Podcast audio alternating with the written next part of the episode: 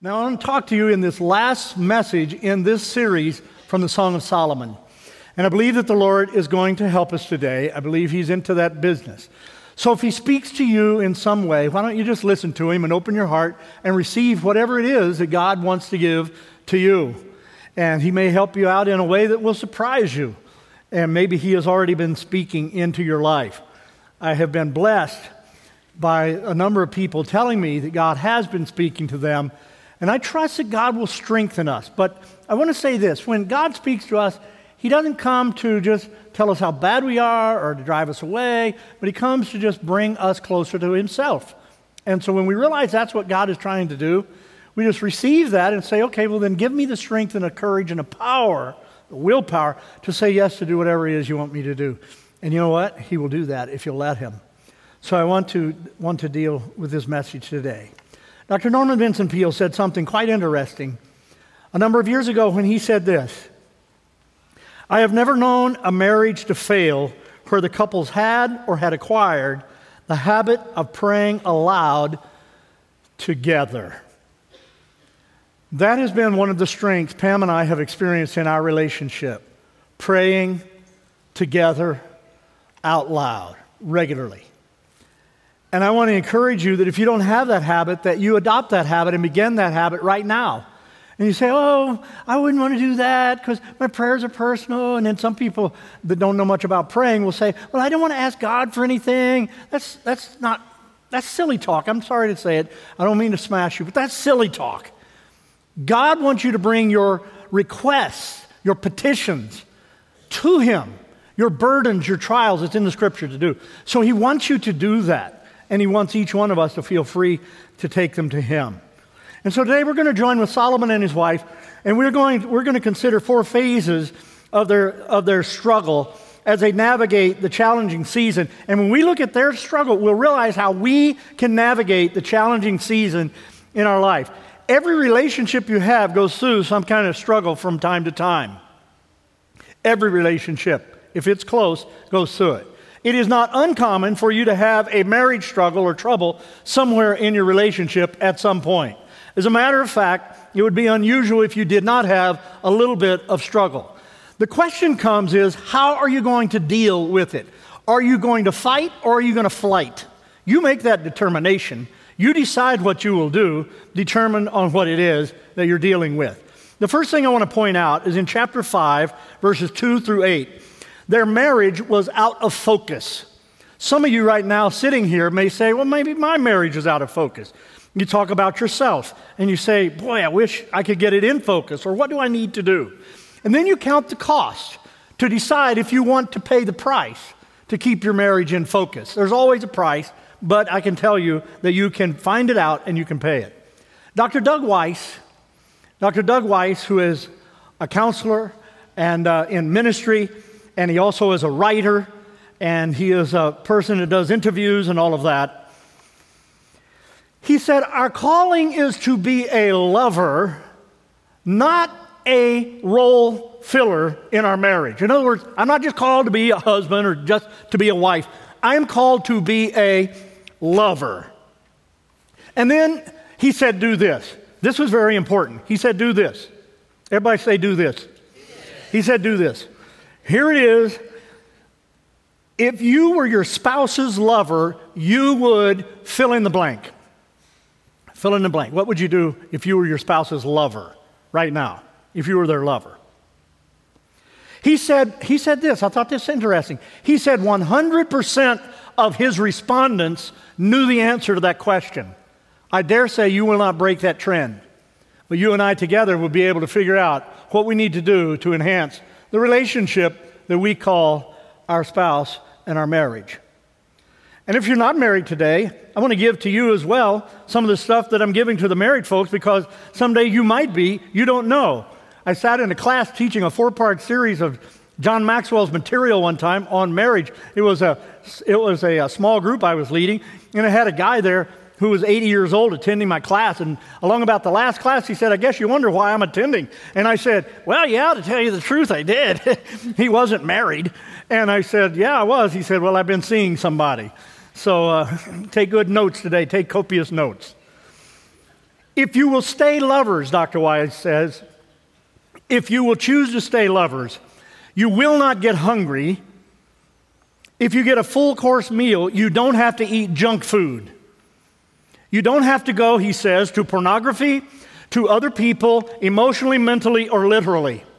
Now, let me say to you as a minister, you cannot help the thoughts that go through your head. You're going to see somebody good looking at work. You're going to see somebody good looking at the supermarket. You're going to see somebody good looking in the neighborhood. There's going to be somebody in your life that's going to, that, because everybody is going to say, wow, that is a good looking person. It's what you do when you see that person that makes all the difference in the world. That's the difference in this whole situation. Just because you get married does not mean you go blind. It also does not mean you're dumb.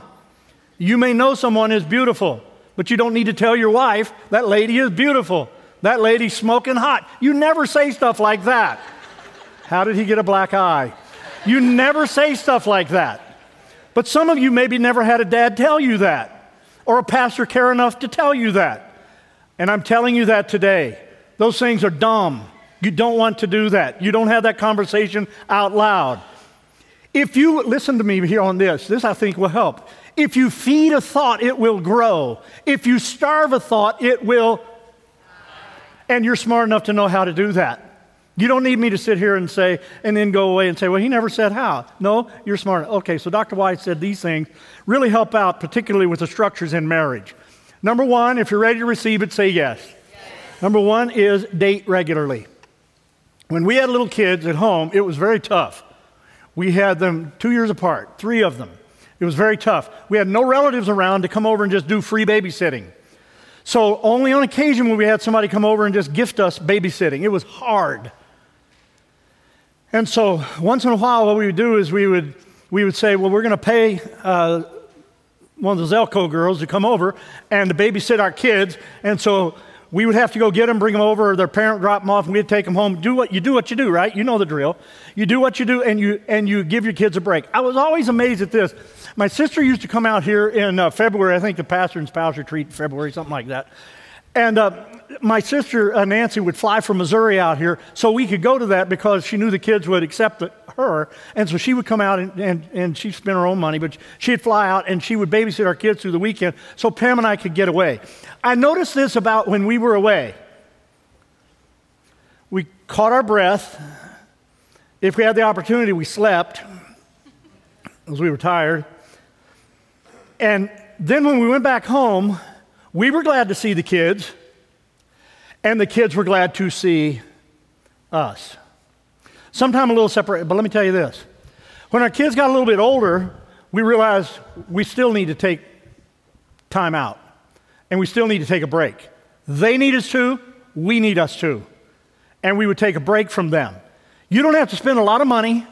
You don't have to get way weirdo wild, but do something fun, do something creative, do something you all like. You know what you like. I don't know what you know what you like. Well, go do it. Quit making excuses. Get off your seat, get on your feet, get out in the street, and go do whatever it is that you like to do. Can I get a witness in the house?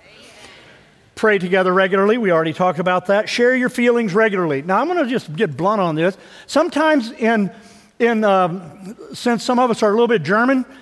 Um, myself included, the easy thing to do is to get what I call it, there's got to be a term for it. I don't know what it is. There's got to be a term for this. It's called just bottom line ugly, honest in what we say. You don't always have to say something that goes through your mind just because it is the truth. It doesn't always build up and edify to him or to her. Sometimes the best thing we can say is nothing at all. Can I get a witness in the house? You can say yes to that, surely. But just say, just say nothing at all. It's, sometimes it's just the, the best things I've ever said are the things I never said, some would say. Come on now. Sometimes that's the best stuff, right? Oh, yeah. And so here's another thought about it. If it isn't the truth, don't say it. But some people say, well, it's the truth and I feel better about it. Well, let me tell you what. You may feel better about it, but you just made the person that heard it feel like chopped liver. That means really bad. And you've made them feel really bad and really bruised up and really mangled. And why in the name of sense would you do that? And never say something about somebody that they cannot change. and if they have a situation that is a little different than you thought, get over yourself. You're not perfect either. And I'm not mad. I'm just speaking the truth in love. Have sexual relations regularly. When you're married, depending on your age, talk about it. People that are older communicate to me sometimes and say, I'm frustrated out my head in this area of my life. And let me just say this to you you need to talk about it as a couple. And the reason I'm bringing it up and being so blunt with everybody here is because I want to give you a segue to have this communication because some of you need to have this kind of communication to figure out at your age and your physical conditions and everything else what is appropriate and what is right between you as a couple. And then have friends socially. Do you have any friends socially at all? And then manage your money intelligently. He says, tithe and invest. Tithe is 10% of the church and invest. And then he says this He says, if you're drifting, if you're drifting, return to your wedding vows and feed your brain different thoughts. So, what are your wedding vows?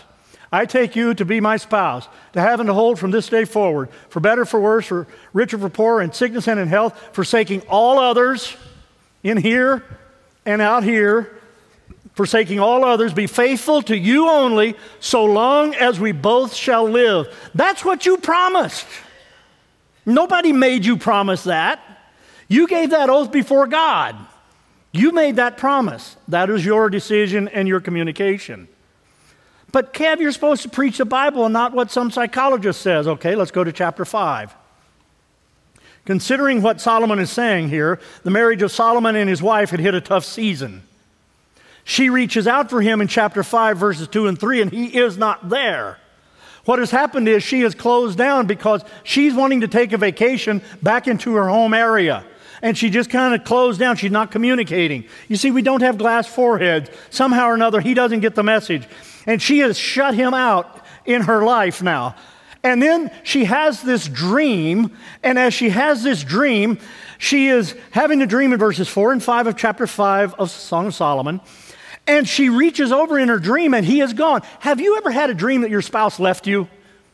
And you wake up and you're just like, ah, they left. I had that dream a time or two, and it's just like, what in the world? Pam's had that dream a time or two, and, and she wake up and just like, are we okay? Or I'll say to her, are we all right? Everything okay? Yes, go back to sleep. And, you know. But for her, in her dream, her heart sank in verse 6 of chapter 5. And in verse 6, she began searching for her husband. And in verse 7 and 8, the watchman, the night patrol, found her prowling around in the streets looking for her husband and said to her, Hey, you shouldn't be out here like this. This isn't a good place for you to be. You need to go back home. And so she goes back home. You see, nobody can read your mind. You've got to communicate your thoughts. And we've talked about word pictures and how to communicate with somebody in our lives. So much is missed through our communication. It reminds me of the couple who have been married for 60 years and they're sitting by the fireplace, just sitting there rocking. And he was thinking about his wife and had warm, loving thoughts. And he looked over to her and he said, After 60 years, I have found you tried and true. His wife's hearing wasn't that good, and she said, What? And he said, After 60 years, I found you tried and true. She said, After 60 years, I'm tired of you too.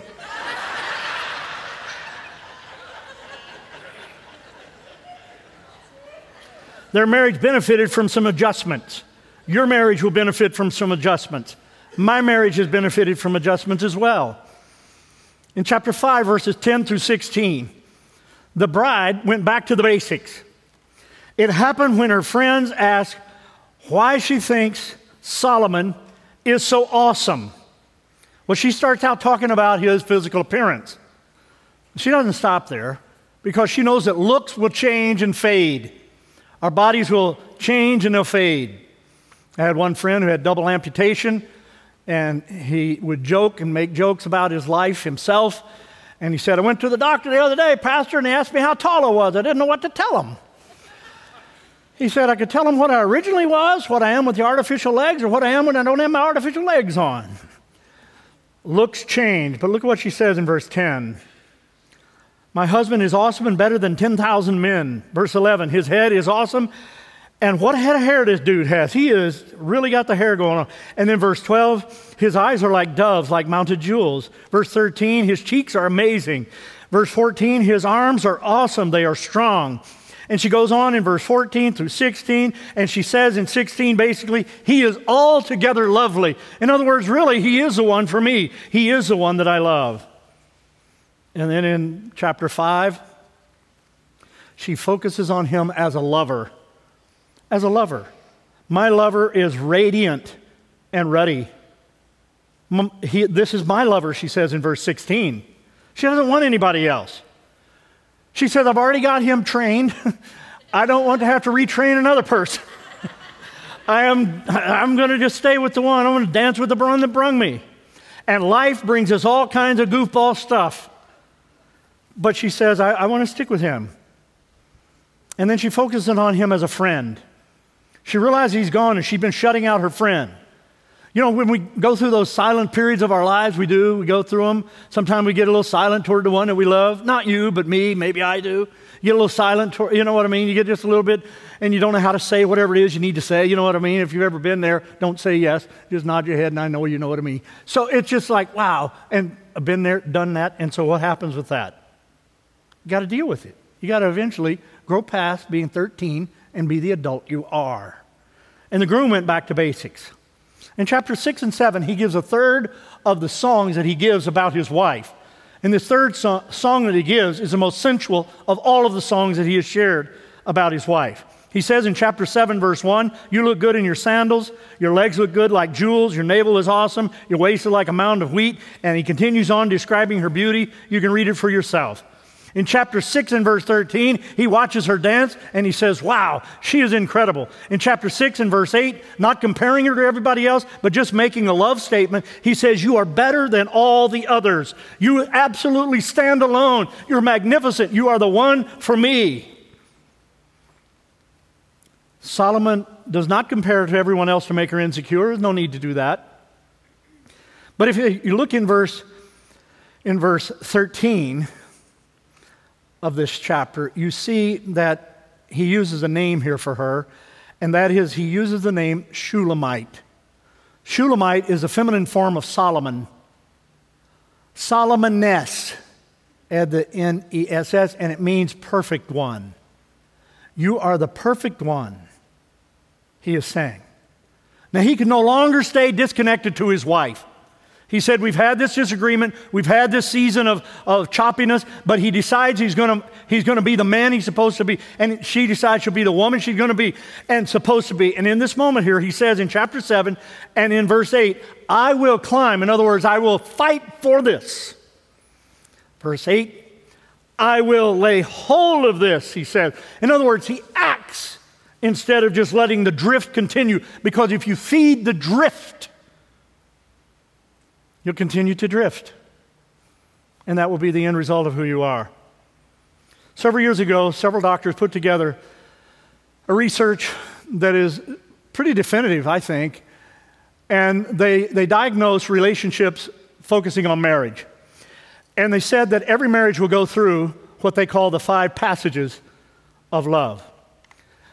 They say that if you think you're going to bypass one, you're not really, because each phase has four parts to itself, and you have to complete that phase. So if you get married again when you're 75, you're going to go back to phase one. So these phases are very important to note. And if you're single and thinking about getting married, listen up. Young love, years one and two. You're trying to figure everything out, trying to figure out how you're going to live, who's going to take out the trash, all this kind of stuff. Then years 3 through 10 is called realistic love. It's for you in your bulletin there in your notes. Comfortable love, 11 through 25. Renewing love, 26 through 35. Transcendent love, 36 and thereafter. Now, they made an interesting observation that I feel anyway that's very interesting. They say in the second and in the fourth phases, years 3 through 10, 26 through 35, tend to be a time when people say, I want to escape because you feel trapped by something. And it may be different from person to person, but you can feel trapped. I thought my career would be better. I, th- I, thought our love would be stronger. I didn't know our kids would be this way. I didn't know that my, my in laws would be moving in. I didn't know. You, know. you have all of these different things going on in your life, and you feel trapped. And those are the times when you tend to say, I'm going to bail on this. An interesting phenomenon has happened in our culture today and in more current times, from what I've understood from, from those that are in the field of counseling, and that is that there tends to be a higher number of people that are choosing to get a divorce in their 60s because 60s is considered the new youth. Well, let me tell you, I'm not in my 60s yet, I'm just in my 50s. But I can tell you, 60 ain't nothing to do with youth. ain't got nothing to do with youth.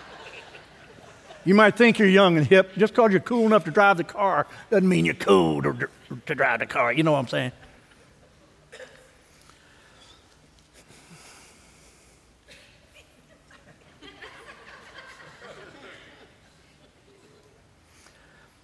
Notice also they develop a plan to strengthen their marriage. I love this about them because it gives to us a pattern. Chapter 7, verses 10 through 13. This, this is a pattern if you, want to re, if you want to refocus your relationship. Right here, they're zeroing in. Think about it. They reconnected emotionally, they healed up. And you may need to sit with a counselor, you may need to sit with somebody you respect, an older couple, and just ask them how to make it through something. I don't know. They reconnected emotionally. I call that healed up. Verse 10 I belong to my lover in chapter 7. Verse 10 And my desire is his, she says. They reconnected geographically at the same place. Verse 11, let's go. Emphasis on that word let's. Ver, uh, uh, verse 12, let's go. So they healed up as they're getting some emotional healing. Geographically, they get in the same place. You don't heal well separated apart wherever you are. And then they reconnect romantically that they might be one heart. Look at verse 11. Oh, come, my lover, let us go to the countryside and get away from all this rat race all of these pressures of life. Let's forget it for a little while and escape into the beauty of what we want. Let us spend the night together. And that is talking about quality time. And then in verse 13, look at this. They are thinking beyond right now.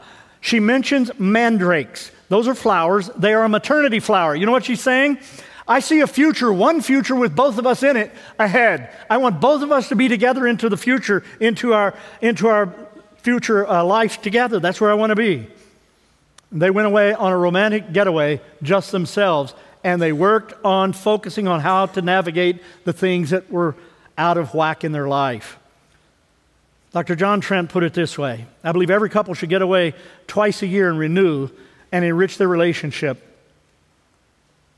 It's the best way to escape the breakneck pace of a modern life that takes an incredible toll on a relationship. And I'm going to tell you this and I know I'm right on it. There is nothing in the world encouraging your marriage.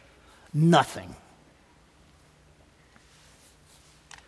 But you can, and God will, in moments like I'm talking right now, are designed to encourage all of us.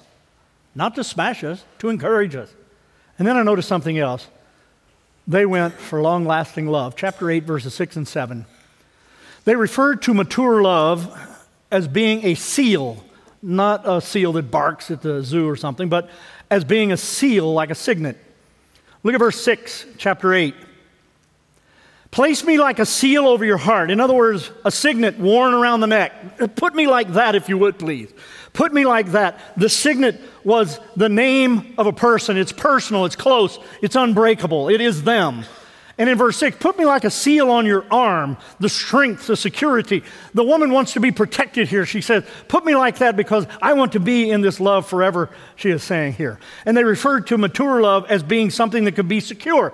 Now, they use metaphor or imagery or idioms, whatever, to describe this. It might be different than you and I would. This love is as strong as death. Well, if you tell your girlfriend or your wife, this love's as strong as death, she'll say, Yeah, and you got BO. So, you know, it's something like that. Well, what do they mean by that? Death is universal and it's unavoidable. So is love. It's never supposed to cease those affected by it. That's what it means. Verse 6 Love burns like a blazing flame. It burns with an un- unusual intensity, like a raging forest fire. And then in verse 7, this love cannot be quenched. It can't be drowned by troubles. In other words, we've got troubles. We've got some bills to pay. We've got some health reports. We've got some things we need to work through with our own lives. We've got some this. We've got some that. That's a misunderstanding. We've got to work through some stuff because we've been going so fast, so hard, just getting through and getting by that we've ignored each other. So, what I need to do, I need to stop, I need to pause, and I need to work through all this kind of stuff. So, what am I going to do with this whole situation? I'm not going to let the troubles drown it out. And then in verse 7, it says, This is more, is worth more than great wealth.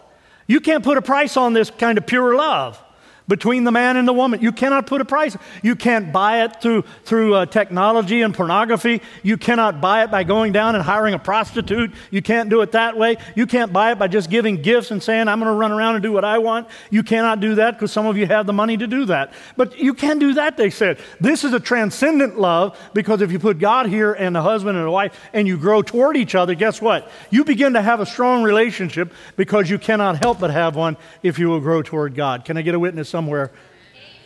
Can I get a witness somewhere in his house?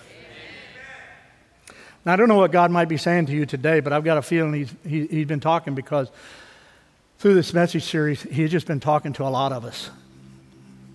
And he's been reminding us of a lot of things. Doesn't mean we're losers, it just means God's been talking to us. I don't know what your private life is like. I don't know who you are when I'm not around or who you are wherever you are. But I would imagine that God has spoken to you unless you just are just shutting him out. God has spoken to every one of us in some way. I don't know how he is speaking to you, but I imagine he has. And then I ask a follow up question in kindness What will you do about what he is saying to you? What are you going to do about what God is saying to you? Now, I'm going to close the service very differently today, and that is that I'm going to open the altar area here, and I'm going to invite you to come forward if you would like to to solidify your, your commitment to God. And maybe you're praying about your own family, saying, God, I'm just bringing it to you. Doesn't mean your family is in chaos, but it just says, God, here we are. We're just saying we're yours. Um, and, and maybe uh, you're praying for some loved one, maybe some of your children, just saying, God, I'm just praying, I'm just bringing them to you, just praying for them. Uh, maybe you're a young person, you just say, you know what? I'm going to go forward today because what I'm going to do is I'm going to give God my future, and I'm going to say, God, you know about the future, and if it has a spouse or a future with, with children, here it is. I give it to you. Uh, maybe you're coming today because you just say, uh, I need some personal forgiveness. I want to connect with God. I've never connected with Him before. And you say, Well, what are the chairs here for? Well, they just kind of, you can stand by, you can sit on, you can kneel down, you can do whatever you wish to do right there where those chairs are. And if nobody comes, I don't keep track of how many people come. If a bunch come, that's fine. If nobody comes, if one of your friends comes, you can come and just put your hand on their shoulder. I'm not going to ask you why you're here. Some of you have burdens that are not related to anything in this message series, and I get it. But I'm just going to ask Pam now, if you would, to come to the piano, if you would, and just and just play something softly, not to manipulate your moods, but just to ease the transition time. Billy Graham, in his crusades used to say, you know, Jesus took a cross publicly, stripped naked. He did that for you. You can surely take an aisle for him. And so we're just we're friends here, and one of the beauties about this church, at least that I think, is the idea is we go from where we are, not where we should be. We just go from where we are. I go from where I am, you go from where you are. And when we go from where we are, we don't have to put on pretenses and try to be something we're not. I don't like that. I hate that. Plus, if you come up here, I'm not judging you. Uh, you're not under any judgment whatsoever, right? So if you come forward, you're not under judgment. I'm going to play, uh, pray a prayer in just a little bit at the conclusion of our time, if anyone comes or they don't. But let's all stand together. And if you'd like to come today, I'm going to invite you just to step out and just come forward and stand or kneel here. Nobody's going to ask you what you're here for. And uh, we're just going to pray a prayer of uh, blessing that God will seal this message series into your heart. Dad, if you're here, lead the way. Don't make her the leader, you be the leader. If you're coming, get her hand and come on down because this is a place where you can find some healing. And if you don't feel like it, fake it till you make it. If your feelings are dead, say, God, I give you my feelings because they just stink right now, but I need help. And if you just come on out here, and ladies, if he won't, you can grab his hand and bring him anyway and just let God help today. There are a lot of people coming, and I believe you ought to come too. If God is in any way speaking, or you have a friend you're praying for today,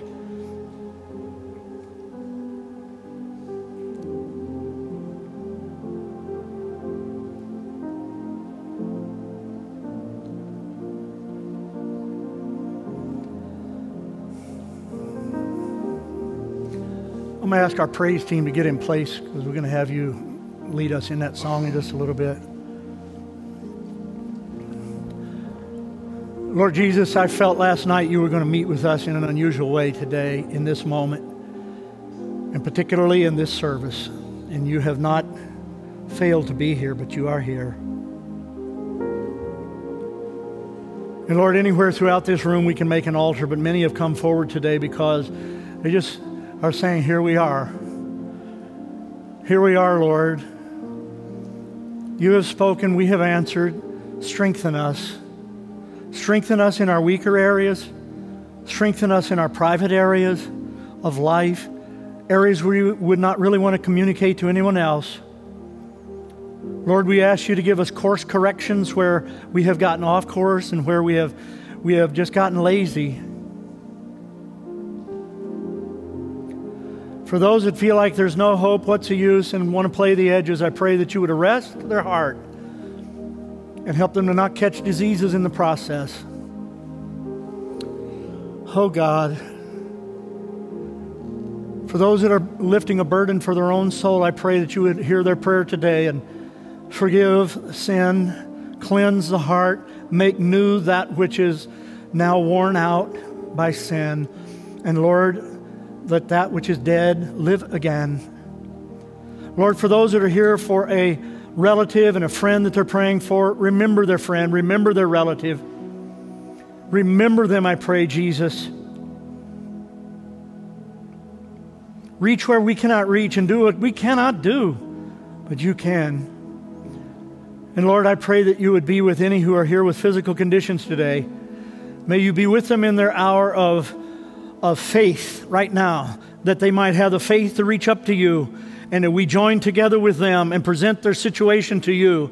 And may there be those touches in their body and those touches in the people they're praying for now that are beyond description and beyond our definition, Lord, that bring honor to you and you alone. Lord, I pray we would not let this moment pass us while you have troubled the waters, but you would come to minister to our heart.